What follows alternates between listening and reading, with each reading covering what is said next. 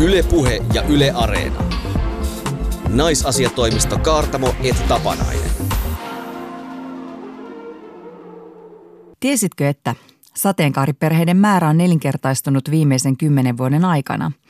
Että naisten lehdissä ei kirjoiteta enää laihdutuksesta ja syy siihen on feministinen salaliitto – että vielä 20 vuotta sitten oli ihan ok todeta laulaja Kikalle TV-haastattelussa, että hän on nainen, jolla on kaikki hartioiden alapuolella.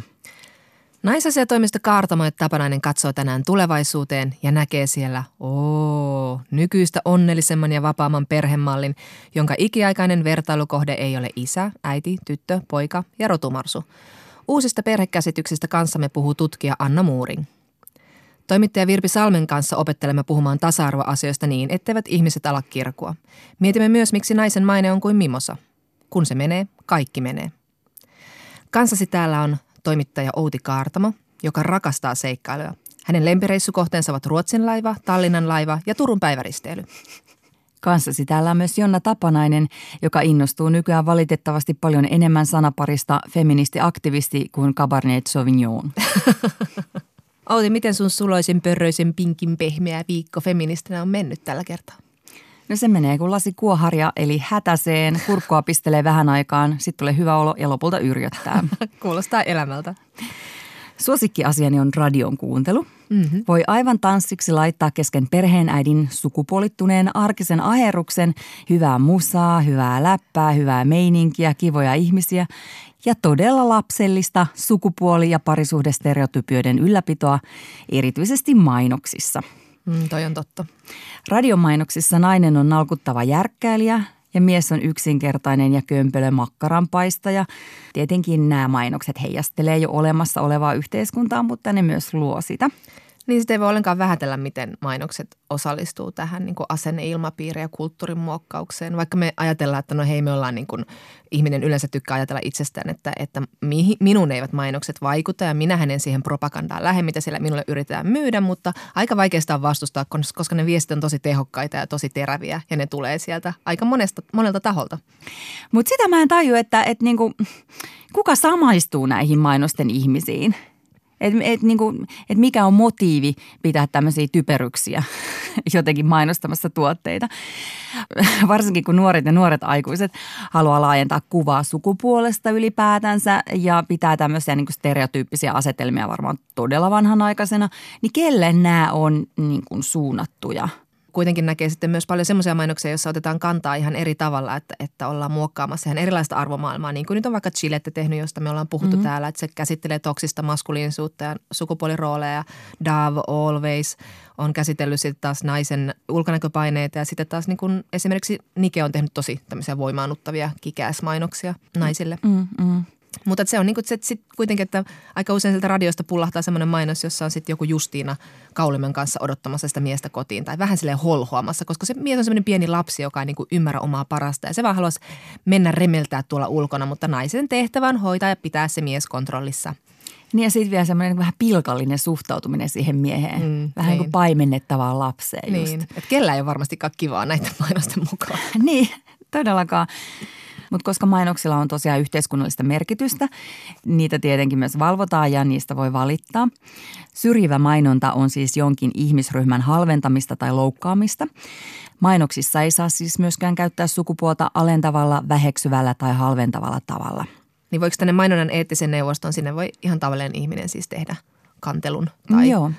Viime vuonna 12 prossaa kaikista valituksista liittyi sukupuoleen mainoksissa – Marraskuussa tuli esimerkiksi muikkari yökerhon mainoksesta, jonka kuvassa kaksi naista istuu penkillä kunnon yökerhotamineissa, eli, eli siis paljastavissa vaatteissa niin, että heidän päänsä on kokonaan rajattu kuvasta ulos. Klassikko. Kaikki tärkeää pään alapuolella, niin kuin tiedetään. Mutta sitten toinen asia, nämä sukupuolistereotypiat. Toihan on selkeästi niin kuin seksismikeissi. Menin seulan läpi, meni vuonna 2016 mainos, jossa mies syö jukurttia yksin huoneessa. Nainen tulee huoneeseen ja mies piilottaa häpeissään sitten tämän jukurttipurkin selkänsä taakse. Nainen sanoo, hellyttävää, äijä syö pinaattia vapaaehtoisesti. Sitten se mies siinä jotain mutisee ja ruutuun tulee teksti, taisi tulla äijälle yllätyksenä, että pinaattikin voi olla niin maittavaa. Mit, mitäs mieltä? Väsyttää. Oliko siinä mielestäsi sukupuolistereotypiaa? Sellainen an, ankea löyhähdys tuli tuosta. Mä en saa näistä henkilöistä tässä mainoksessa kenenkään ehkä eniten siihen pinaattijukurttipurkkiin. no se on uskottavin rooli ehkä. Mutta tämä mainonnan eettinen neuvosto arvioi, että tämä mainos ei ilmennä hyvän tavan vastaisesti eri sukupuolille tyypillisiä kaavamaisia odotuksia. Eli ei muikkaria. Neuvoston mielestä kysymys siitä, vahvistaako mainos sukupuoleen kohdistuvia stereotypioita, on jossain määrin arvostuksen varainen asia, johon eri henkilöillä on oma subjektiivinen näkemyksensä. Tässä on lähinnä subjektiivinen näkemys siitä, että onko se pinaattijokurtti hyvä ylipäätään, mutta nämä on mielestäni aika aika roolitettuja nämä naisen miehen asemat tässä, mutta se on vaan minun subjektiivinen mielipiteeni. No kauaa tämä asia ei välttämättä ole enää arvostuksen varainen asia, johon eri henkilöillä on oma subjektiivinen näkemys. On nimittäin niin, että Briteistä tulee jotain muutakin järkevää kuin Lontoon rakkeita – Briteissä mainonnan itsesäätelyelin ASA päätti joulukuussa kieltää mainokset, joissa on lapsille, nuorille ja myös aikuisille vahingollisia sukupuolistereotypioita. Ah, toi kuulostaa hyvältä. Olisi kiva, kun joku säätelisi tätä mun puolesta etukäteen, koska mä oon just elämänsä kyllästynyt feministi, että aina kun mä katson mainoksia, niin mun on pakko tarkkailla sille, että onko sitä uutta pesuainetta nyt testaamassa mies vai nainen. Ja jos se on mies, niin tuleeko lopuksi siihen ovenpieleen nainen nojailemaan ja hymyilemään hyväksyvästi, että hyvä, siellä se minun mieheni hienosti osaa putsata pöytää. Just just niin kuin lapulle kirjoitinkin. No mutta juuri tällaisista mainoksista on kysymys. Tämä ASA antaa sivullaan ihan siis niinku tämmöisiä esimerkkejä vastaavista mainoksista, jotka tulee olemaan kiellettyjä ensi kesäkuusta lähtien Briteissä. Jos mies tai nainen epäonnistuu jonkin asian hoitamisessa sukupuolensa takia, esimerkiksi tämä klassinen, että mies ei osaa vaihtaa vaippaa tai nainen ei osaa parkkeerata autoa, tai sitten tämmöinen mainos, jossa henkilön fyysinen olemus ei ole hänen sukupuolensa ihanteen mukainen. Ja sitten tämä on taas esteenä sille, ettei tämä henkilö menesty vaikka sosiaalisessa tai romanttisessa elämässään. Mm. Tämä oli mun mielestä myös kiinnostava tämä esimerkki siitä, että, että tuoreille äideille suunnattu mainos, jossa annetaan ymmärtää, että kauneudestaan huolehtiminen tai kodin kunnossapito on välttämätöntä heidän oman hyvinvointinsa kannalta. Toi tuntuu ehkä vähän vieraalta. Mä en ehkä tollasin mainoksiin oot törmännyt Suomessa. Sinänsä ehkä me ollaan Suomessa vähän edellä sitten brittien kulttuuria on tarvittu niin kuin aika törkeitä mainontaa, että on saatu tällainen niin kuin Aivan. asetus aikaiseksi. Aivan. Tämähän on siis todella heidän niin kuin oma mainonnan itsesäätelyelimensä, eikä esimerkiksi Margaret Thatcherin tai EUn mm, salajuoni. Niin, kyllä mä toivoisin, että nämä asiat ei olisi meilläkään niin kuin subjektiivisen tulkinnan varaisia, vaan että tämmöinen ihan selkeä malli seilaisi saarivaltiosta kaarnalaivalla meillekin asti. Mainonnan parempi tarkkailu, perinteinen brittiläinen munuaispiirakka ja monarkia Suomeen niin avots. Yle Puhe ja Yle Areena. Naisasiatoimisto Kaartamo et Tapanainen. Mitä tulee mieleen sanaparista suomalainen perhe? Yleensä isä, äiti, kaksilasta, koira ja omakotitalo. Todellisuudessa perheet ovat tietenkin paljon muutakin kuin tällaisen ydinperhemallin mukaisia. On kahden äidin perheitä, on yhden vanhemman perheitä, on monikulttuurisia perheitä, on bonusisiä, bonusäitejä, on perheitä, joissa ystävät ovat korvanneet isovanhemmat. Monimuotoisemman perheen mallia ovat näyttäneet meillä viime vuosina etenkin sateenkaariperheet, siis perheet, joissa vanhemmat ovat esimerkiksi samaa sukupuolta – he näyttävät heteroperheillekin, että perinteiset sukupuoliroolit perheessä eivät välttämättä tee perheessä ketään onnelliseksi ja vanhemmuutta voi toteuttaa monin eri tavoin. Filosofian tohtori Anna Muuring työskentelee johtavana asiantuntijana Kaikkien perheiden Suomi-hankkeessa Monimuotoiset perheet verkostossa. Hän on myös kirjoittanut ensimmäisen suomalaisen väitöskirjan sateenkaariperheistä – Anna, mitä heteroperheiden kannattaisi ottaa sateenkaariperheiltä opiksi eläkseen onnellisempaa perheelämää? Pieni kysymys tähän alkuun. Sehän on loistava kysymys. Tota, ähm, tiettyjä asioita, joita niin kuin, äh, sateenkaaripuolella ehkä on osattu haastaa enemmän tai ehkä jouduttu haastamaan enemmän kuin sitten, äh, jos normin mukaan on, on pystynyt elämäänsä elämään. Ja yksi semmoinen asia on, on tietenkin tämä niin perinteiset sukupuoliroolit ja sukupuolittuneet työnjaot. Et asia, mikä mun, mun omassa tutkimuksessani jo tuli niin kuin osittain ilmi, mutta sitten mitä on niin kuin vahvistaneet myöhemmät, myöhemmät tutkimukset, niin, niin on se, että esimerkiksi sateenkaariperheissä niin vanhempainvapaat jaetaan tasaisemmin kuin heteroperheissä. Et, et, ja muutenkin se vanhemmuuden työnjako on, on tasaisempi kuin, kuin sit niin kuin heteromuotoisissa perheissä. Et, et, ihmiset kantaa molemmat tai kaikki vanhemmat enemmän vastuuta, vastuuta lasten asioista ja tekee enemmän sitä niin kutsuttua metatyötäkin. Ja, niin kuin, ja tämä on semmoinen asia, joka, joka johtaa sitten siihen, että, että ihmisillä on usein niin kuin oman näköisempään, enemmän oman näköistä vanhem, vanhemmuutta siinä toiminnassa. Niin ja kai se on jotenkin tota tosiasia, että kun vaikka kotityöt jaetaan perheessä tasaisemmin, niin kaikki on vaan tyytyväisempiä. Tai ainakin ne, joille se muuten se kotityö kasaantuisi. Kyllä, ja siis Ruotsissa on tutkittu, tutkittu niin kuin vanhempien työnjakoja ja siellä myös kotityöt jaetaan ihan heteromuotoisissakin perheissä mm. ö, tasaisemmin kuin, kuin mitä Suomessa, Suomessa jaetaan. Ja, ja siellä on itse asiassa todettu, että ne perheet, joissa sitä voi, joissa niitä jaetaan tasaisimmin ja vanhemmuutta jaetaan tasaisimmin, niin niissä myös avioliitot on onnellisimpia. Kyllä, ja Ruotsissahan on iso ero, miten paljon siellä käytetään näitä vanhempainvapaita, siis miehet mm. käyttävät. Mistä se johtuu? Mulla on semmoinen hassu teoria, että se johtuu siitä, että Ruotsissa ö, ei ole tätä niin kuin sotaan kadonneiden miesten sukupolvea.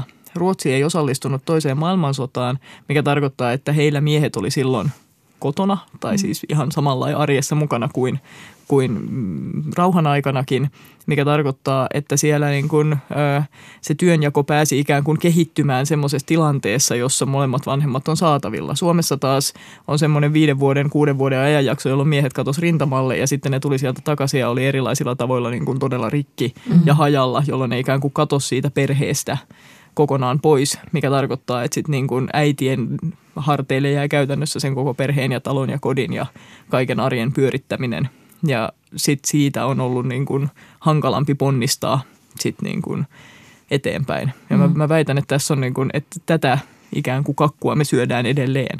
Väestöliitto julkaisi viime vuonna tämmöisen ensimmäisen tutkimuksen suomalaisten sateenkaariperheiden vanhempien kokemuksista ja heidän lastensa hyvinvoinnista ja sitten ylipäätään minkälaista tukea he saavat. Mitä siitä ilmeni? Missä asioissa sateenkaariperheellä menee hyvin? Se mikä näissä tutkimuksissa sekä kansainvälisesti että nyt tämä suomalainen, suomalainen ensimmäinen niin kuin laajempi, laajempi tutkimus vahvistaa sitä, sitä trendiä kyllä, niin, niin niissä kaikissa käy ilmi, että sateenkaariperheiden lapset voi ihan yhtä hyvin kuin kaikkien muiden perheiden lapset. Mm. Et siinä on aika vähän niin kuin eroja suomalaisessa tutkimuksessa osoittautuu, että sateenkaariperheiden lapset voi pikkasen paremmin kuin verrokki kouluterveyskyselyn niin kuin iso vastaaja, vastaajajoukko. Pääosin tämä johtuu ilme, ilmeisesti siitä, että heillä on paremmat suhteet vanhempiinsa ja he saavat enemmän tukea vanhemmiltaan erilaisissa niin kuin oman elämänsä kohdissa, missä nyt vanhemmilta tukea, tukea kaipaa. Ja tähän liittyy myös se, että sateenkaariperheelliset tulee vanhemmaksi vähän vanhempana mm. kuin sitten heteromuotoisissa perheissä elävät. Ja tota, Lapset ja, on varmaan hyvin harki, joo, harkittuja. Joo. Laps, lapsia ei synny vahingossa mm, mm. moniinkaan sateenkaariperheisiin. Toki niitäkin on, mutta, mm. niin kuin, mutta et suurelta osin ei. No sitten toisaalta sateenkaariperheet eroaa enemmän kuin heteromuotoiset perheet, että niin kuin useammin, useammin lapset joutuu kokemaan sitten vanhempiensa eron ää, tavalla tai toisella. Ja sitten toisaalta, niin, niin jos sateenkaariperheiden lapsia kiusataan koulussa, niin se kiusaaminen kohdentuu usein heidän perhemuotoonsa – ja sitten tämä yhteiskunnallinen keskustelu, joka aika niin kuin julmaa on ollut sateenkaariperheiden lapsia kohtaan, niin se näkyy myös sateenkaariperheiden lasten ikään kuin hyvinvoinnissa ihan, ihan suoraan, että, että yhteiskunnalliset julmat ja ö, torjuvat asenteet niin, niin siirtyy, siirtyy lasten, lasten hyvinvointiin, mutta heidän elämässään on niin paljon suojaavia tekijöitä sitten toisaalta, että heidän kokonaishyvinvointinsa on kuitenkin niin kuin erittäin, erittäin hyvä ja, ja tosiaan tämän suomalaisen tutkimuksen mukaan jopa hiukan parempi kuin, kuin heteromuotoisissa perheissä kasvaneiden lasten. Minkä takia sateenkaariperheissä erotaan enemmän, osaatko sanoa? Se teoria, mikä tässä, mikä tässä on, on, että se liittyy itse asiassa sukupuolittuneisiin käytäntöihin niin kuin, ää, parisuhteessa ja nimenomaan erokäytöksessä. Et, et on todettu, että – naiset ovat aktiivisempia ja aloitteellisempia ero, eroamaan parisuhteista, koska naiselle se niin kuin kotielämä ja perheelämä on merkittävää. Heille se on, niin kuin, se on se, niin kuin heidän domaininsa ja silloin, silloin he myös arvostaa sitä, että että et siellä menee hyvin. Ja sitten jos ei mene hyvin, niin he on myös hanakampia hakeutumaan sieltä pois. Ja tämä johtaa siihen sitten, että kansainvälisissä tutkimuksissa on, on tarkasteltu eroamistendenssejä. Tota, Homomiehet eroaa kaikista vähiten, siis miesparit eroaa vähiten. Heteromuotoiset parit eroaa sitten niinku toisiksi eniten ja sitten naisparit eroaa eniten. Ja kun sateenkaariperheistä suurin osa muodostuu kuitenkin jonkunnäköisen naisparin ympärille, niin tämän takia, niin kuin, että kun, kun naisparit ikään kuin sitten eroaa, eroaa eniten, koska siellä on niin kuin kaksi naisoletettua, jotka sitten taas ö, molemmat voi olla aloitteellisia siinä er, ero, eron suhteen, niin sitten sit se johtaa siihen, että, että sateenkaariperheissä keskimäärin erotaan enemmän kuin heteromuotoisissa perheissä. No miten sitten nämä ulkopuoliset asenteet, miten ne vaikuttaa niin parisuhde onneen? Sä oot väitöskirjassasi tutkinut sitä onnellisuuden pakkoa, mitä monet niin kuin sateenkaariperheet tai saman sukupuolen kanssa yhdessä asuvat tuntevat. Ulkopuoliset paineethan voi heijastua monella tavalla parisuhteisiin. Tämä onnellisuus pakkohan tarkoittaa siis käytännössä sitä, että, että siinä kohtaa, kun sä ikään kuin olet jonkun ryhmän edustaja, sanon nyt sitten sateenkaariperheiden, jota, jota ähm, julkisuudessa dissataan, jolle sanotaan, että te ette ole hyviä vanhempia, te ette ole niin kuin hyvä perhe. Ja sitten siitä huolimatta olet päättänyt, että okei, mä perustan tämän perheen, mä haluan elää näin, niin sitten siinä kohtaa, kun... Äh, kun sulla ei meekään hyvin, niin sen tunnustaminen ja tunnistaminen on tosi vaikeaa. On vaikea sanoa, että okei, että, että, niin että vastoin kaikkea sitä, mitä yhteiskunta tai mun omat vanhemmat tai niin kuin kuka ikinä sanoi mulle, niin mä silti perustin tämän perheen ja nyt mä en sitten niin enää haluakaan tätä. Ja sama, samaa ilmiötä näkyy esimerkiksi adoptioperheissä mm. tai ö, lapsettomuutta kokeneissa, jotka sitten on hedelmöityshoitojen kautta saaneet lapsen tai kahden kulttuurin perheissä monesti, että niin kun, jos olet mennyt naimisiin jonkun ulkomaalaisen henkilön kanssa vastoin esimerkiksi sukusi toiveita tai vanhempiesi mm. toiveita, niin sitten niin on vaikea tunnustaa, että hei, että tämä ei toiminutkaan, kun kaikki on koko ajan sulle sanonut, että toi ei tule onnistumaan, niin sitten se myöntäminen on vaikeaa. Mm. Mutta sen vaikutuksia sitten niin kun siihen, että miten hyvin ihmiset voi parisuhteessa, niin sitä on vaikea tutkia. Yhteiskunnalta ei ole hirveästi tullut tukea sateenkaariperheiden vanhemmuudelle ja ö, sateenkaariville parisuhteille, eikä tule edelleenkään. Että niin kuin palveluissa, palveluissa esimerkiksi se, että naisparilta kysyttäisiin, että miten teidän parisuhde voi tai että ö, miten teidän seksielämä sujuu, niin ei tapahdu koska sitä edelleen pidetään jotenkin silleen, että apua, että noi on niin kuin naispari, että mä en halua, mä en, mä en tiedä mitään sellaisesta, että miten mä voisin muka kysyä. Niin neuvolassahan, kun lapsen kanssa käytään raskanaan, niin muistetaan sitten, miten se kai teillä nyt on hyvänen aika seksielämää. Kyllä, kyllä. Ja siis, mutta tämä on semmoinen kysymys, joka siis kuuluu neuvolalle ja kuuluu sinne myös niin kuin sinne jälkitarkastukseen. Lääkärinhän pitää käydä nämä tota, ehkäisyyn ja seksielämän aloittamiseen uudelleen synty, synnytyksen jälkeen ja mitä mm. ikinä t- tähän liittyvät kysymykset pitää käydä sen mm.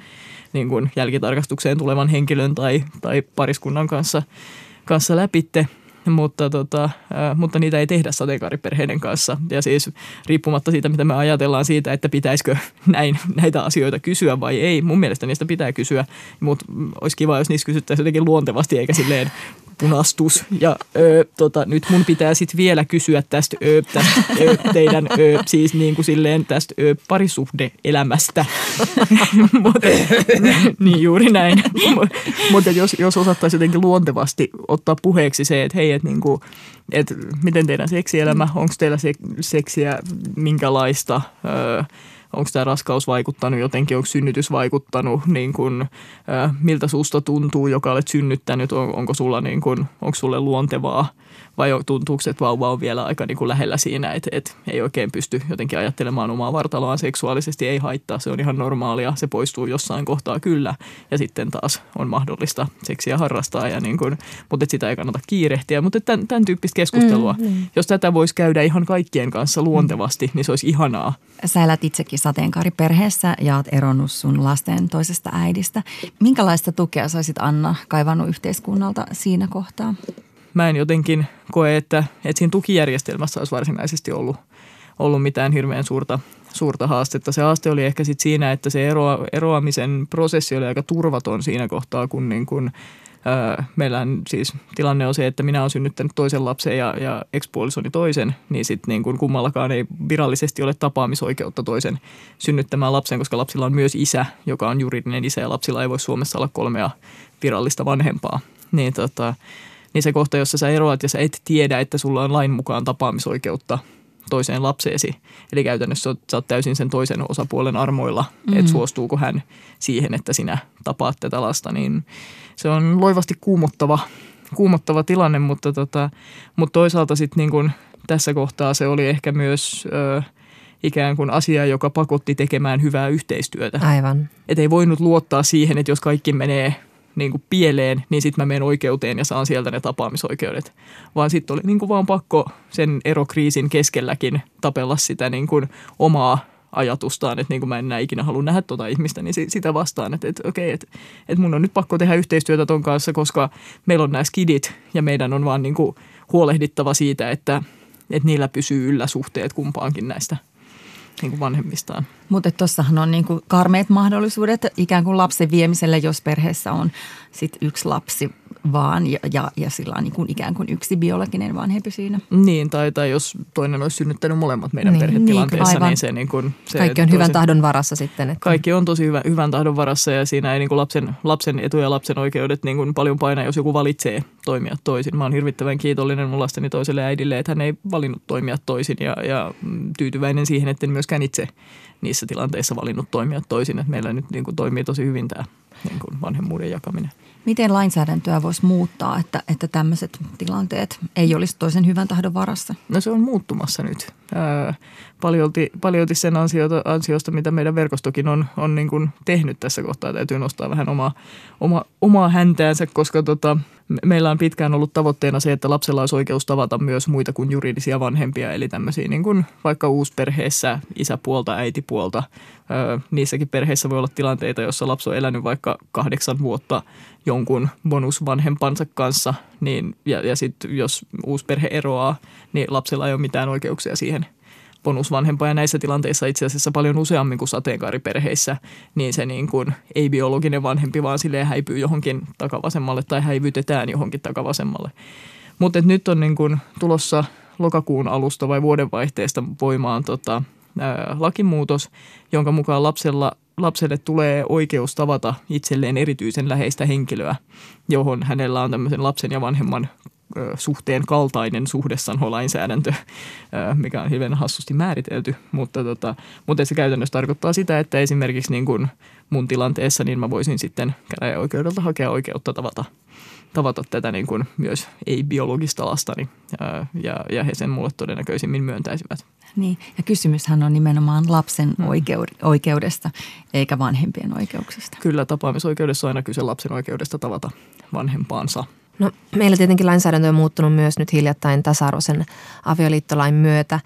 Kun sitä muutosta tehtiin, niin taas käytiin tätä keskustelua, tätä piinaavaa keskustelua, niin kuin esimerkiksi sinunkin perhemuodosta, että miten, onko se nahka parkkiintunut tähän keskusteluun vai tuntuuko se aina yhtä pahalta?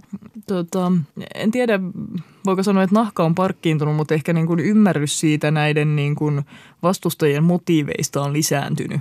Ää, mä ajattelen, että ihmiset, jotka, niin kuin, jotka vastustaa vaikkapa samaa sukupuolta olevien avioliittoa tai ää, sateenkaariperheiden olemassaoloa ylipäänsä, niin, niin heidän näkemyksensä hyvästä elämästä on sellainen, että siihen ei kuulu tällaisia asioita. Ja he haluaisi, että kaikilla olisi hyvä elämä. Ja, ja siksi on silleen, että lainsäädäntöä ei pidä kehittää sellaiseen suuntaan, joka ikään kuin kannustaa ihmisiä tekemään ratkaisuja, joka on heidän mielestään niin kuin huono. Et sitä mukaan, kun se ymmärrys, ymmärrys siitä, että miksi ihmiset haluavat kauheasti vastustaa sitä, millä tavalla minä elän, niin, niin mm, kun se lisääntyy, niin sit se myös niin kuin vähentää semmoista kipeyttä siinä vastustamisessa. Hmm. Se, mistä mä oon huolissani, on se, että, että miten nämä keskustelut vaikuttaa juurikin niihin lapsiin, jotka elää, Joo. elää erilaisissa perheissä. Ja nyt ei pelkästään sateenkaariperheissä, vaan myös sit niinku heteromuotoisissa perheissä, joissa on jotain niinku, ö, erilaisia haasteita suuntaan tai toiseen. Että Tässä yhteiskunnassa puhutaan ihan todella julmasti kaikenlaisista niinku, ö, normista poikkeavista perhemalleista. Hmm. Niin meillä on myös niin kuin edelleen hirveän vahva yksinhuoltajastigma, että mitä käy lapsille ja minkälaista se elämä on ja, ja, ja sitä rataa. se, että meidän, meidän yhteiskunnassa puhutaan yhä enemmän niin kuin erilaisista tavoista elää perheenä tai erilaisista tavoista järjestää elämäänsä tai erilaisista läheissuhteista tai meillä, meillä niin kuin perheiden monimuotoisuus alkaa olla semmoinen niin lähtökohtainen ja, ja oletettu ja sitä, sitä kautta sitten niin vahvistaa ihmisten myös ajatusta siitä, että, että heidän perheensä voi olla tosi jees ihan riippumatta siitä, että minkälainen, minkälainen se on. Ja sitten yksi kiinnostava ilmiö, joka, joka tota, johon kiinnitetään aika vähän huomiota vielä, on se, että meillähän niin kuin avioerot lisääntyy hurjasti ja joka toinen liitto about päättyy, päättyy eroon kohta puoliin, ei ihan vielä. Mutta, tota, mutta et se tarkoittaa sitä, että lapsista huolehtii tämmöinen niin kuin eksien verkosto myös, mm-hmm. kun ihmiset sitten niin löytää uusia puolisoja ja näin, niin siellä niin kuin, se niin kuin hoivavastuu jakaantuu entisten puolisoiden ja sitten uusien heidän uusien puolisojensa ja sitten niin kuin mahdollisesti kun näistä uusista puolisoistakin tulee entisiä puolisoja ja näin edespäin, niin siellä on niin kuin semmoinen, semmoinen niin kuin eksien rihmasto, joka niin kuin vastaa lasten, la, lasten hoivasta aika niin kuin joissain tilanteissa sujuvasti, välillä vähän nitkutellen, välillä konfliktienkin kautta, mutta, mutta kiinnostavasti. Joo. Tämä on tärkeää, että on noita useita ihmisiä pitämässä huolta, että niin kuin tämä feministi ajattelija Bell Hooks on kirjoittanut siitä just, että jos lapsi on niin kuin tavallaan sen ydinperheen kahden aikuisen mielivallan alla, niin se tavallaan se on turva turvallisempaa sille lapsellekin, että sillä on enemmän semmoisia aikuisia. Että sitten sieltä ainakin suuremmalla todennäköisyydellä löytyy joku täysjärkinen ihminen. Kyllä. Miten sitten taas tämä perhekäsityksen muuttuminen on niin kuin näkynyt tai muuttunut lain ja tukien näkökulmasta? Hitaasti. Ja, ja on paljon semmoisia tilanteita, joissa laki ei vielä ihan ole niin kuin kartalla – perhevapaat uudistu nyt jonkin verran tässä tällä hallituskaudella, mutta me tarvitaan semmoinen kokonaisvaltainen perhevapaa-uudistus, jossa niin kuin huomioidaan se, että lapsi, lasten läheissuhteet nykyään on todella moninaisia. Mitä se konkreettisesti tarkoittaisi? Miten niitä voisi mm. uudistaa? No esimerkiksi silleen, että sulla on tietty määrä perhevapaa-päiviä, joita voi käyttää niin kuin vanhempien valitsemat henkilöt niin kuin vanhemmille on kiintiöity tietty osa, äidille neljä kuukautta, isälle neljä kuukautta esimerkiksi, tai jos on naispari, niin sitten synnyttäjälle neljä kuukautta ja toiselle neljä kuukautta.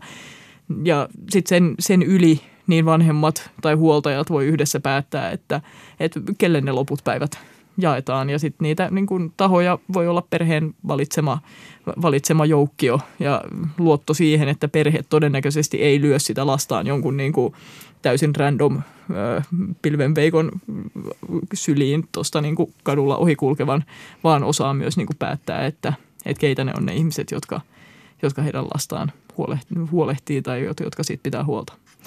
No olisiko tämä sitten väylä siihen, että meidän perheet olisivat tulevaisuudessa vähän onnellisempia, kun miettii, että nyt me puhutaan koko ajan syntyvyyden laskusta ja että perhe-elämällä on huono maine ja se ei tee ketään onnelliseksi ja ihmiset eroaa. No, mä en ajattele, että perheet olisi mitenkään hirveän niin kuin onnettomiakaan nykyään. Mun mielestä perheet on itse asiassa keskimäärin ihan tosi onnellisia ja siitä puhutaan aivan liian vähän. Aivan, eli meidän pitää ruveta vaan puhumaan siitä onnellisesta. Niin, meidän pitää ruveta puhumaan perhe, perheen onnellisuudesta, mutta mä ajattelen, että, että, niin kuin, että perheet on onnellisia silloin, kun he on turvassa. Ja lapset on samalla onnellisia silloin, kun he on turvassa. Ja mitä enemmän yhteiskunta ja lainsäädäntö voi lisätä turvaa, niin yksinkertainen asia. Tieto siitä, että me pärjätään taloudellisesti lisää onnellisuutta – miksi me ei lisättäisi ihmisten onnellisuutta tämmöisillä yksinkertaisilla keinoilla. Anna Muuring, monimuotoiset perheet verkoston johtava asiantuntija. Millä tavalla me takaamme arjessa vanhempina, että meidän perheet ja lapset on jotenkin niin kuin turvassa ja, ja onnellisina? No mä ajattelen, että se lähtee siitä niin kuin hyvästä tahdosta ihmisten välillä. Jos sulla on ympärillä semmoisia ihmisiä, jotka suhtautuu suhun hyvällä, niin sä tunnet olosi arvostetuksi ja turvalliseksi. Jos sulla on kauheasti konflikteja tai semmoista niin kuin pahaa tahtoa ympärilläsi, niin se myös heijastuu sit siihen, että, että niin kuin, minkälainen vanhempi sä pystyt olemaan. Mitä vähemmän me niin kuin tehdään näitä asioita konfliktien kautta ja mitä enemmän me tehdään niitä tiimeinä ja semmoisina niin kuin, hyvässä yhteistyössä, niin sen paremmin me voidaan. Mä ajattelen, että tämä pätee ihan niin kuin laajasti kaikenlaisissa läheissuhteissa, joka, jokaisessa perheverkoston – rihmastossa. Se, niin kuin se, vaan, se vaan on yleispätevä. Ylepuhe ja Yle Areena. Naisasiatoimisto Kaartamo et Tapanainen. Ja seuraavaksi, eli nyt, käsittelemmekin naisasiatoimistossa naisen mainetta, joka poksahtaa helposti kuin poutapilvi muumianimaation alkutunnarissa. Jos nainen niin sanotusti menettää maineensa, se on menoa – Huonomaineinen nainenhan on käsite. Se on leima, joka isketään naiseen tiukasti ja siksi sitä on kartettava kaikin voimin. Hyvä maine on edelleen naiselle tärkeä niin työ- kuin rakkauselämässä. Ja sehän me tiedetään jo koulun pihalta. Ainakin me 70-80-luvulla lapsuuttamme ja nuoruuttamme viettäneet, tiedämme, että aika nopeasti siellä niin kuin jyvät eroteltiin akanoista. Ja oli ne tietyt työt, joilla oli tietty maine ja joita sitten vähän pilkattiin, joista puhuttiin tietyllä tavalla. Ja, ja tämä maine seurasi heitä koko sen nuoruuden ajan. Menivät he sitten sitä lukioon tai amikseen tai mihin ikinä päätyivätkin. Että aika nopeasti tuli myös niin kuin selväksi se, että huonomaineisen tytön kanssa ei kannattanut alkaa kaverata, sillä se huonomainen myös tarttuu. Niin siis huonoon maineeseen liittyy se epäily, että on seksuaalisesti aktiivinen nuori nainen. Juuri näin. Mä olin yläasteella niin kuin highly unpopular. Sama. mutta mutta tota, Mulla oli viikon seurustelusuhde. Se oli kaunista rakkaustarina. Vosu. Mut menin aika nuorena parikymppisenä ja työelämään ja seukkasin siellä itseni kymmenen vuotta vanhemman miehen kanssa. Olisi ollut oikeasti täydellinen sosiaalinen katastrofi vain niin kuin viettää hänen kanssaan niin kuin yhden illan juttu. Ikään kuin siitä seurasi semmoinen kolmen vuoden pakkoseurustelu. Joo, ja se olisi ollut myös ammatillinen itsemurha siinä vaiheessa. Saat aloitteleva toimittaja. Niin. No ehdottomasti. Joo, tämä on jännä juttu tämä naisen maine. Tietokirjailija Evelina Talvitie on kirjoittanutkin tästä kirjan, tämä hieno vai huono. Ja mä juttelin hänen kanssaan tästä aiheesta ja hän sanoi myös sitä, että, että niin kuin vaikka se moraalinen kontrolli tai moraalimaisema on aina vaihdellut ajan mukaan, että välillä se vähän vapautuu ja välillä se tiukkenee, niin tämä tuntuu olevan tosi tiukassa, tämä ajatus hyvästä ja huonosta naisesta. Ja se moraalinen kontrolli on aina naiselle tiukempi kuin miehelle. Ja sitten se on tietysti naisen maineeseen vaikuttaa nämä monet kaksinaismoraalistiset säännöt. Mm. Että yksi ja sama asia voi olla miehen kunnia ja sitten toinen on naisen häpeä. Ja just klassinen esimerkki on juuri tämä, tämä, että miten me suhtaudutaan seksuaalisesti aktiivisen mieheen ja samalla tavalla käyttäytyvään naiseen. Ja sitten sen naisen ei tarvi edes käyttäytyä seksuaalisesti, ei niin, että millään tavalla paheksuisin sitä. Mm. Riittää, että joku vihjaa, että hän käyttäytyy näin, niin sitten voi jotenkin niin kuin se, se leimata siinä yhteisössä vuosia. Kyllä. Joku kirjoitti, kuinka me eletään about 1600-luvun arvomaailmassa, mutta meillä on nyt käytössämme 2000-luvun tekniikka – Eli siinä, missä ennen kulki juorut ja kirjeet, sähköposti, lennätin. Oletko kuullut? Mar- tuo tämän viestin sinulle ensi keväänä. Margaret oli viime vuonna. No, Mutta nyt meillä on siis tosiaan tämä 2000-luvun teknologia ja meillä on ihan tämmöiset vakiintuneet käsitteet, kuten kostoporno ja sitten meillä on slut shaming, eli että naiset, jotka esiintyvät, ei välttämättä edes tarvitse esiintyä, mutta jos nyt on vähän niin kuin vähäpukeisessa asussa vaikka omassa, omalla Instagram-tilillään, niin siellä on aika nopeasti ollaan huorittelemassa. Ja sitten tämä kostoporno on myös tämmöinen niin kuin, tämmöinen niin kuin nykyajan ase, jolla pyritään tuhoamaan naisen maine. Mm. Ja kysymys on aina jotenkin tästä niin kuin seksuaalisuudesta. Tai toki sitten pitää olla seksuaalinen ja erittäinkin seksuaalinen, jos on parisuhteessa. niin, tuntuu, että nämä niin kuin putoaa näihin naisen kahteen ikiaikaiseen rooliin. Eli olet huora tai olet madonna, olet huono tai olet hyveellinen.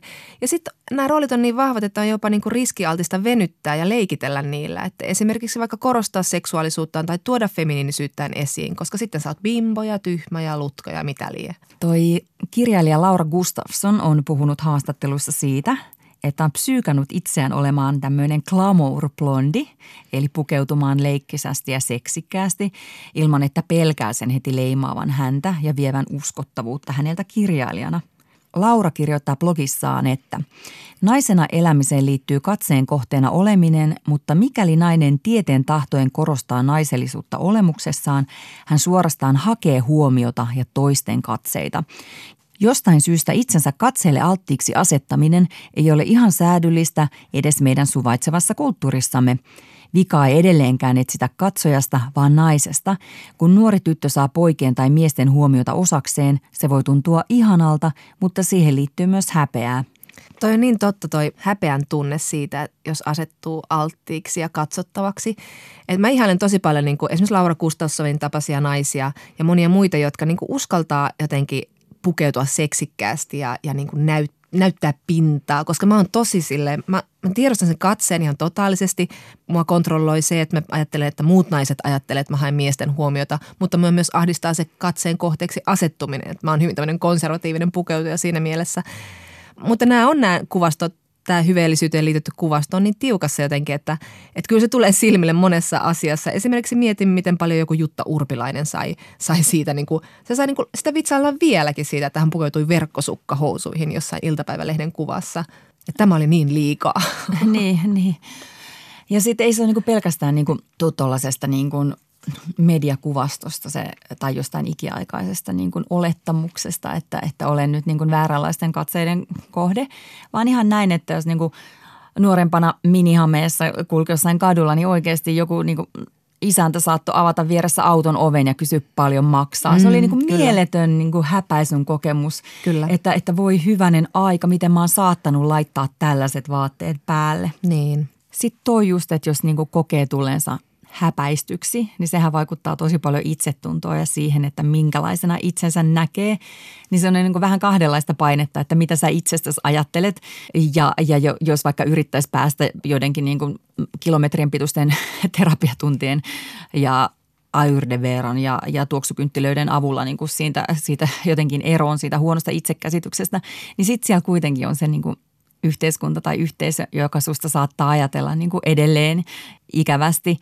Muistatko esimerkiksi Kikan, joka yritti jossain vaiheessa muuttaa mainettaan tämmöisestä ihanasta seksikkäästä pörröpäästä niin kuin ikään kuin asialliseksi iskelmäartistiksi? Häntä ei päästetty sieltä alun asetelmasta, eli tämmöisestä seksuaalisuudella leikittelevästä ja hassuttelevasta naisen roolista mihinkään. Mm. Että häntähän pidettiin ihan niin kuin, kutsuttiin siis hutsuksi suurin piirtein ja TV-haastattelussa erässä sanottiin, että hän on nainen, jolla on kaikki hartioiden alapuolella. Että aika uskomatonta. Toki toi kertoo sen ajan ilmastosta, mutta mutta silti nämä samat mekanismit elää edelleen tässä meidän todellisuudessa. Ja sitten vasta kuolemansa jälkeen hän on saanut sellaista uudenlaista arvostusta ja nostatusta. Jo aiemmin mainittu Laura Gustafsson teki jokin vuosi sitten monologiesityksen Kikka Fan Club. Ja, ja sitten on tehty niin kuin kaikenlaista muotokuvaa ja esseitä ja analysoitu sitä, että oliko Kikka koneiston marionetti ja uhri vai vaan edellä aikaansa ollut tekijä. Joo, mä mietin Kikkaa, kun nyt on ollut tosi kiinnostavaa seurata, millainen tämmöinen niin kuin ryvettyneiden naisten maineen palautus on ollut meneillään Yhdysvalloissa. Tietysti yksi suuri ja tunnetuin esimerkki on varmaan Monika Lewinsky – Hänelle naurettiin koko 1990-luku, koska hän harrasti seksiä presidentti Bill Clintonin kanssa. Hänestä tuli siis talkshowden kestovitsi ja hän oli kaikkien mielestä tämmöinen nuori hutsu ja kodirikkoja. Ja, ja tämä seksisuuden varattu miehen pilasi käytännössä hänen koko maineensa. Että niin ja sitten Monikassahan oli niin kuin jotenkin tämä, että häntä pidettiin vähän niin kuin naurettavana myös siksi, että hän oli niin kuin ihastunut presidenttiin. Hmm. Että miten hän nyt saattoi kuvitellakaan niin kuin tyttöpolo, sinua on käytetty hyväksi, mutta se on sinun omaa syytäsi, koska olit niin naivi. Monika Lewinsky meni maan alle vuosiksi, mutta opiskeli sitten tämän kohun jälkeen muun muassa taloustieteitä Englannissa, mutta hän on kertonut, ettei sitten koskaan saanut alan töitä, koska oli tämä maine, surullisen kuuluisa maine. Ja sitten jotenkin surullista on, että sen on ollut, ollut myös pakko hyödyntää sitä mainetta, mitä ei varmasti olisi halunnut, että, että se on ollut joku oma laukkumallisto, joka perustuu just siihen, että se on Monika Lewinsky laukkumallisto. Joo, Lewinsky otti tämän koko asian puheeksi ja tämän maineensa puheeksi kolmisen vuotta sitten. Hän kirjoitti Vanity Fairin tämmöisen esseen nöyryttämisen kulttuurista ja piti muun muassa, on pitänyt puheita myös tästä aiheesta, että miten tämä häpeä leimaa naista sitten koko loppuelämän. Ja, ja sitten sen jälkeen on, on tätä käytöstä myös pahoiteltu. Muun muassa muutama TV-komikko on pahoitellut laukomia vitsejä Monikasta.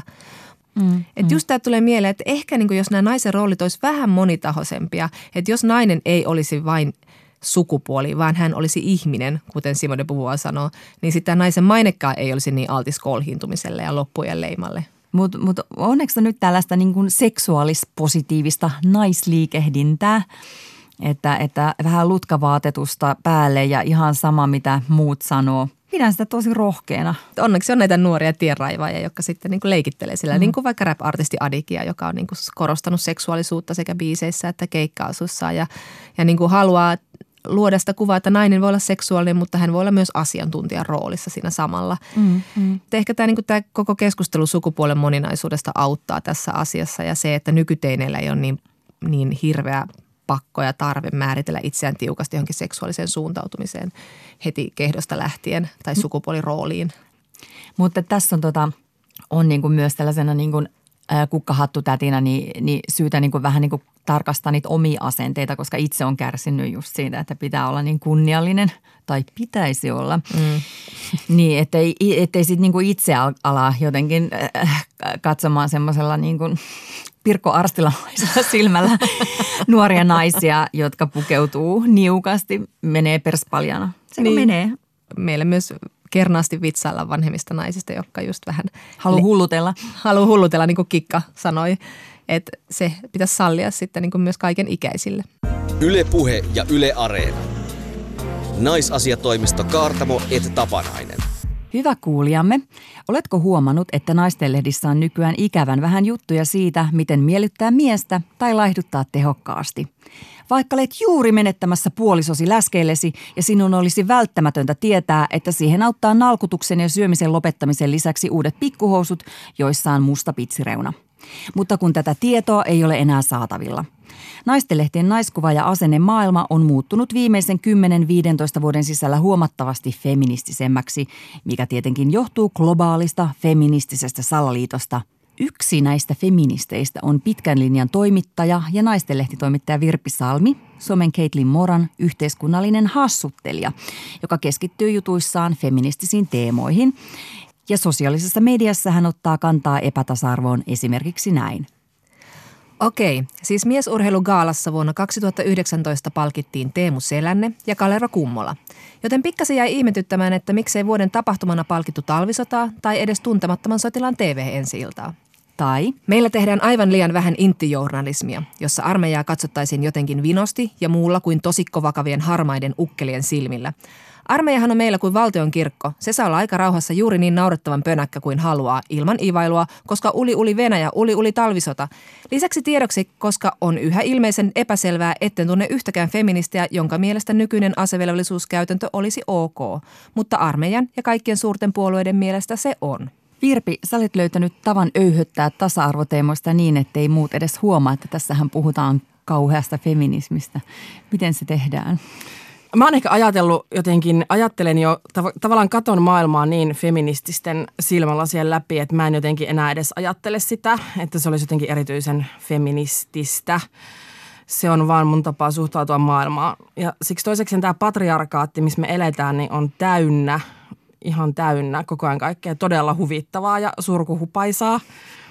Että se on tavallaan hyvin yksinkertaista kun tavallaan vaan poimii sieltä niitä. Että mua nauretti esimerkiksi tänä aamun Hesarissa, jossa luin noita ruokasivuja, jossa on viiniarvio. Ja mä en tiennyt, että ö, on erikoinen asia, että naiset tekee viinejä. Tämä on myös tavallaan niin ollut miesten maailma. Eli siis jonka lisäksi tässä naisen tekemässä viinissä löydetään heti tota feminiinisiä ominaisuuksia. Feminiininen valkoviini, mitä Kuten, siitä kuten sanotte. happamuus. Ehkä just se. Kitkeryys. Mutta siis tällaista niinku, tavallaan meidän maailma on niinku, täynnä tällaisia asioita. Ja sitten mä tietyllä tavalla myös niinku, nautin niiden jotenkin löytämisestä. Koska se kyllä kertoo tavallaan sitä, millaisessa maailmassa me eletään. Me eletään pahkasiassa. Ehkä joo, just siinä. Mutta toi on mun mielestä yksi taito kyllä, tai se on joku niinku tämmöinen elämän filosofinen viisaus, että sä näet sen huumorin siellä, koska kyllä mua enemmän niinku vituttaa. niin se, joo, no ehkä se tietysti liittyy siihen myös, että tavallaan mun, mun työnä on ikään kuin ollut jo 15 vuoden ajan tehdä ikään kuin yhteiskunnallisia vitsejä. Me naisten epäolennaiset palstalle, joita on tehnyt niin tavallaan totta kai se ehkä myös liittyy siihen, että mä niin kuin ammatillisessa mielessä poimin niitä.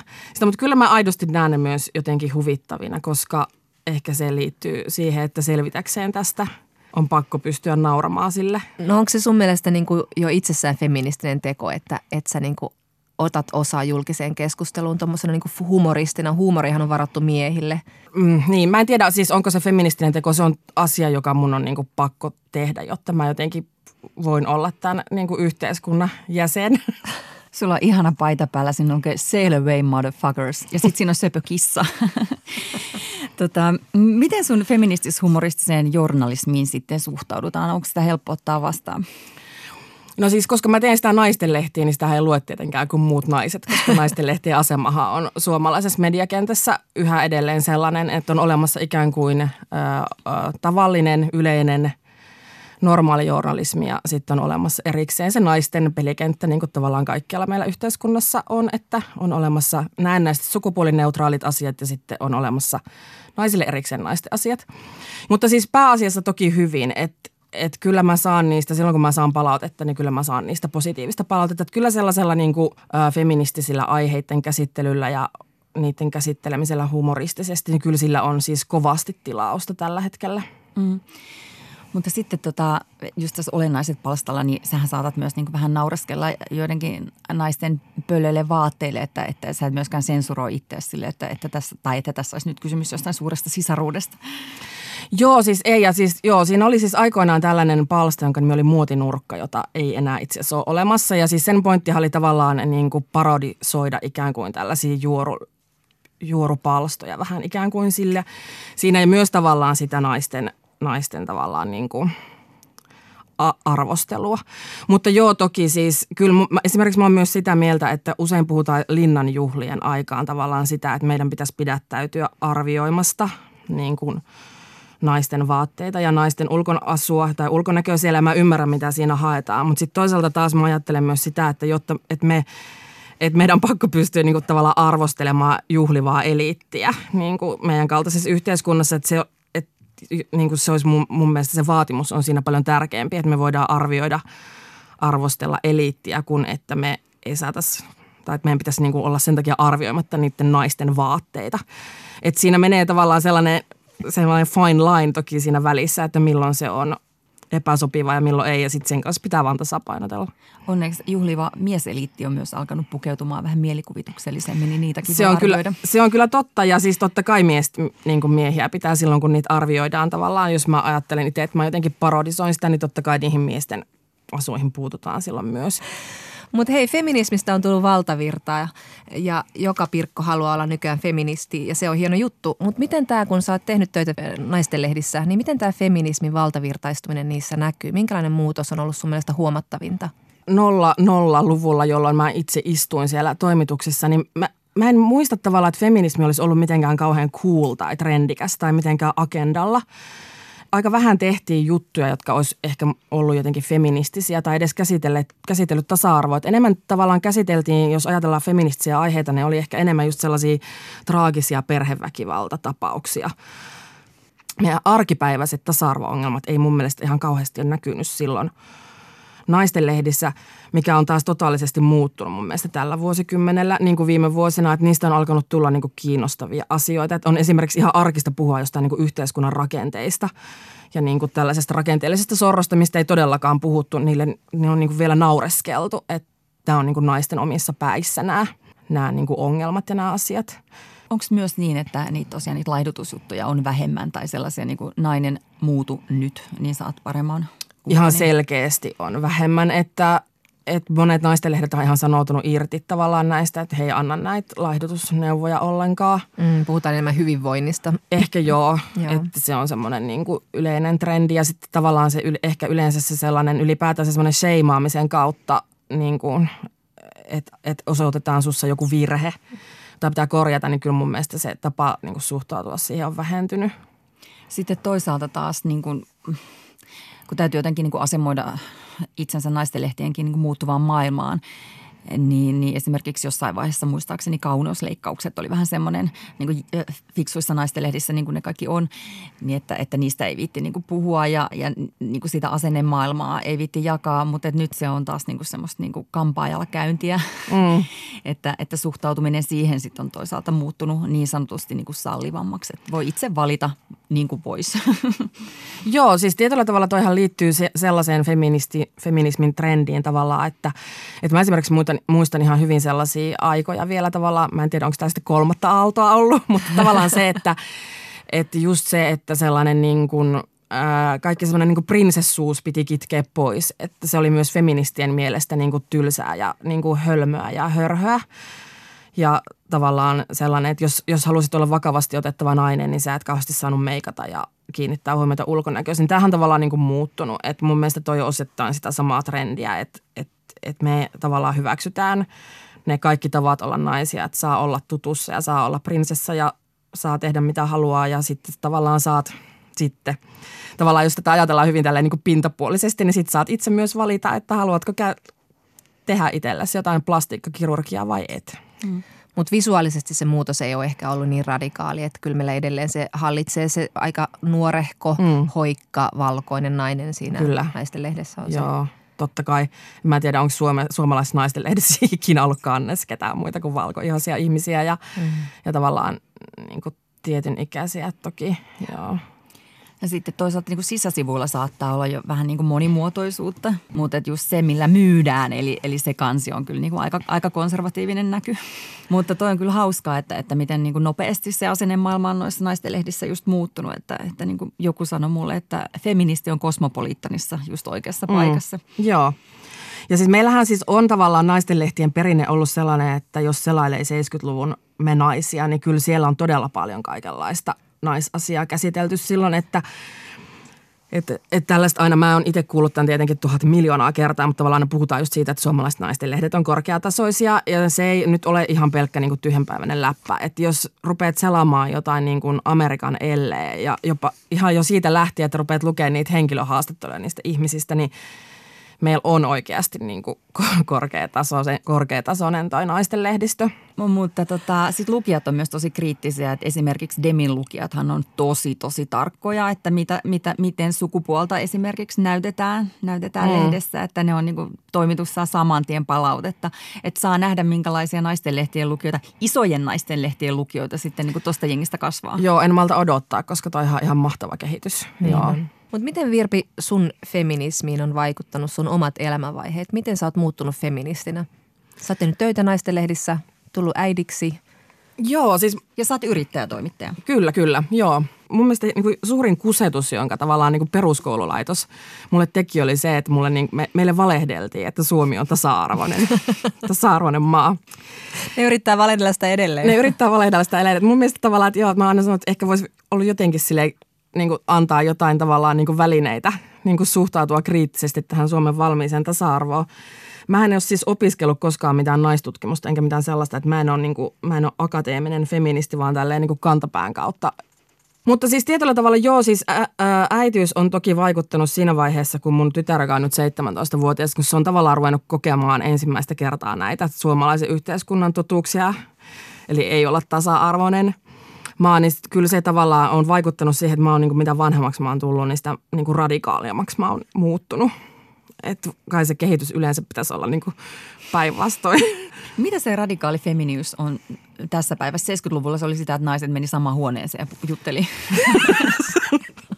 ja poltti rintsikat sitten niin, niin, joo, joo. No siis kyllä se mun mielestä tavallaan tarkoittaa sitä, että siis vaahtoa näistä asioista koko ajan välittämättä siitä, että se ärsyttää et kyllähän tokihan mä saan myös paljon tavallaan palautetta siitä, että voisitko niin kuin lopettaa. Siis, että niin kuin, et ihmisille tulee paha mieli ja toi on niin kuin tylsää, mutta tavallaan en mä välitä siitä mitään. Mun mielestä se on radikaalia.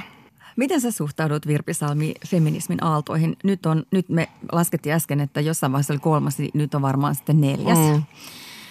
Neljännen polven feministit puhuu nyt intersektionaalisuudesta. Mm. Niin, niin ootko törmännyt sellaiseen, että, että niin kuin kaikkien mielestä vaikka sun ajatukset ei ole niin kuin raikkaita? On, on siis jo, on mä saanut siis totta kai siis on ja on saanut siis sellaista palautetta. Ja, mutta et, tavallaan kun tässä ei ole kyse niin kuin minusta tässä feminismissä ylipäätään muutenkaan, ehkä välillisesti mun tyttärestä, mutta niin kuin, tässä ei ole kyse musta ja mun mielestä se, että feminismi kehittyy ja muuttuu maailman mukana on siis täysin niin kuin elinehto sille, että meillä tasa-arvo ylipäätään edistyy – musta neljäs aalto on mahtava. Ja siis tavallaan totta kai mä ymmärrän, että mä oon ihan eri asemassa, kun mä puhun näistä asioista. Että mä oon kuitenkin nykyään keskiluokkainen ja keski-ikäinen valkoinen nainen, niin totta kai mä oon ihan eri asemassa kun mä puhun niin kuin yhteiskunnallisista ongelmista kuin muut. Että kyllä musta on tosi hyvä, että ne otetaan huomioon. Se on musta freesiä ja kyllä mä ymmärrän sen, että, että mä voin katsoa asioita vaan omasta näkökulmasta ja niin kuin muutkin. Niin niin, ja, ja sitten tavallaan sekin on tylsää, että jotenkin niin feministejä saatetaan helposti niin vähän nauraskellen, tai jotkut saattavat asettaa feministejä vähän nauraskellen vastakkain, kun ne ei niin pysty keskustelemaan. Niin kuin. No siis tämähän on ikiaikaista. Tämähän tavallaan se, että et, tähän patriarkaatti kyllä hyötyy siitä, että naiset ajetaan niin kuin tappelemaan keskenään jostain niin kuin irrelevanteista asioista tai keskustelemaan keskustelusta. Mm. Toimittaja humoristi, yhteiskunnallinen keskustelija Virpi Salmi jotenkin niin tuntuu, niin kuin Jonna sanoi, että, että kaikki on feministejä. Kaikki mm. tekisi mieli sanoa järkevät naiset. ei todellakaan ole. oh, tuli oikein. niin tota, onko sun mielestä feminismi sitten, onko se sun mielestä vielä jonkinlainen kapinaliike? No siis mä en tiedä tarvitseeko sen olla kapinaliike, mutta siis todellakaan kaikki ole feministiä, siis paitsi ehkä teidän kuplassa. mutta edes mun kuplassa ei ole. Siis mä tunnen lähipiirissä niin paljon jo ihmisiä, jotka ei ole feministiä, jotka pitää koko niinku ajatusta niinku ihan hulluna ja niinku sekopäisenä ja tarpeettomana. Et en mä siis, to, niinku, joo, kaikki ei ole. Täällä on todella niinku paljon tekemistä. Mutta yksi tämmöinen asia, mihin ainakin itse on tässä niin kuin elämänsä varrella on aina ollut tunnustuksellinen feministi, mutta sitten on tässä niin heräillyt koko ajan semmoiseen, että miten se patriarkaatti vaikuttaa oman elämään, miten, miten on sisäistänyt sen patriarkaatin mm. naisvihamieliset asenteet. Miten sä oot, niin kun, oot sä tehnyt töitä omaisen, oman niin kun ehkä sisäisen nais, naisvihan kanssa? Onko sulla Joo. Sell, sä kokenut sellaista ja tunnistatko sä mistä? Todellakin. Tavallaan tämä on ehkä sellainen, mikä on musta niin kaikista isoin asia, niin kuin minkä kanssa itse pitää tehdä töitä. Että mä just tavallaan kun ne esimerkit on tällaisia, että mun yksi just mun vanha ystävä just selitti sitä, että kuinka niin kuin, teinitytöt on niin kuin ällöttäviä ja niin kuin vastenmielisiä.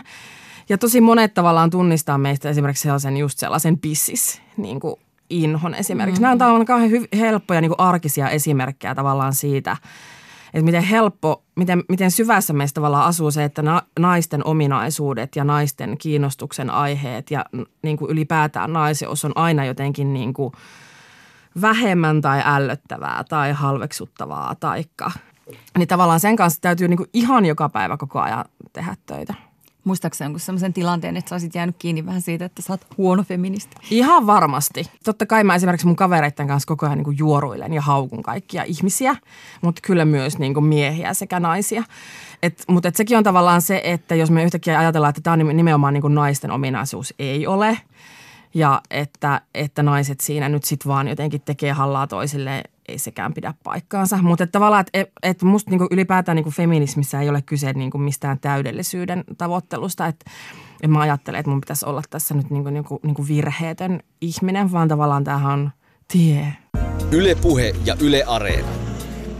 Naisasiatoimisto Kaartamo et Tapanainen. Kiitos seurastanne hienot kuulijamme. Maailma on taas vähän parempi ja tasa-arvoisempi kuin tunti sitten. Ensi viikolla juhlitaan Minna Kantin 175-vuotispäivää sekä tasa-arvon päivää. Tutkija Minna Maijala tulee kertomaan, missä asioissa Minna Kant voi toimia naisen henkioppana tänäkin päivänä. Puhumme myös rahasta. Tutkijatohtori Anna Elomäki kertoo, miten feministisellä talouspolitiikalla muutetaan esimerkiksi naisten tekemä palkaton hoivatyö palkalliseksi. Mutta Outi, mites? Sä oot kyllä feministi, mutta... Olen pettämätön, mutta Nautin kun lapsellinen ja vahingollinen sukupuoliennakkoluuloni jotain miestä kohtaan toteutuu. Esimerkiksi kun näin yhden miehen jossain kahvilassa notkumassa, josta epäilin, että mitä hän tuokin tuossa toimittaa, niin sitten se sanoo, eh, otan cappuccinin. Aha. Mutta Jonna, säkin olet tulipalon kestävä feministi, mutta... Kyllä, kannatan ehdottomasti tasa-arvoa. Mutta kyllä mä uskon salaa, että jos naiset olisivat joka paikassa vallan kahvassa ja päättämässä, he hoitaisivat homman paljon paremmin kuin miehet. Ai mä että kaikki menisi päin. Ai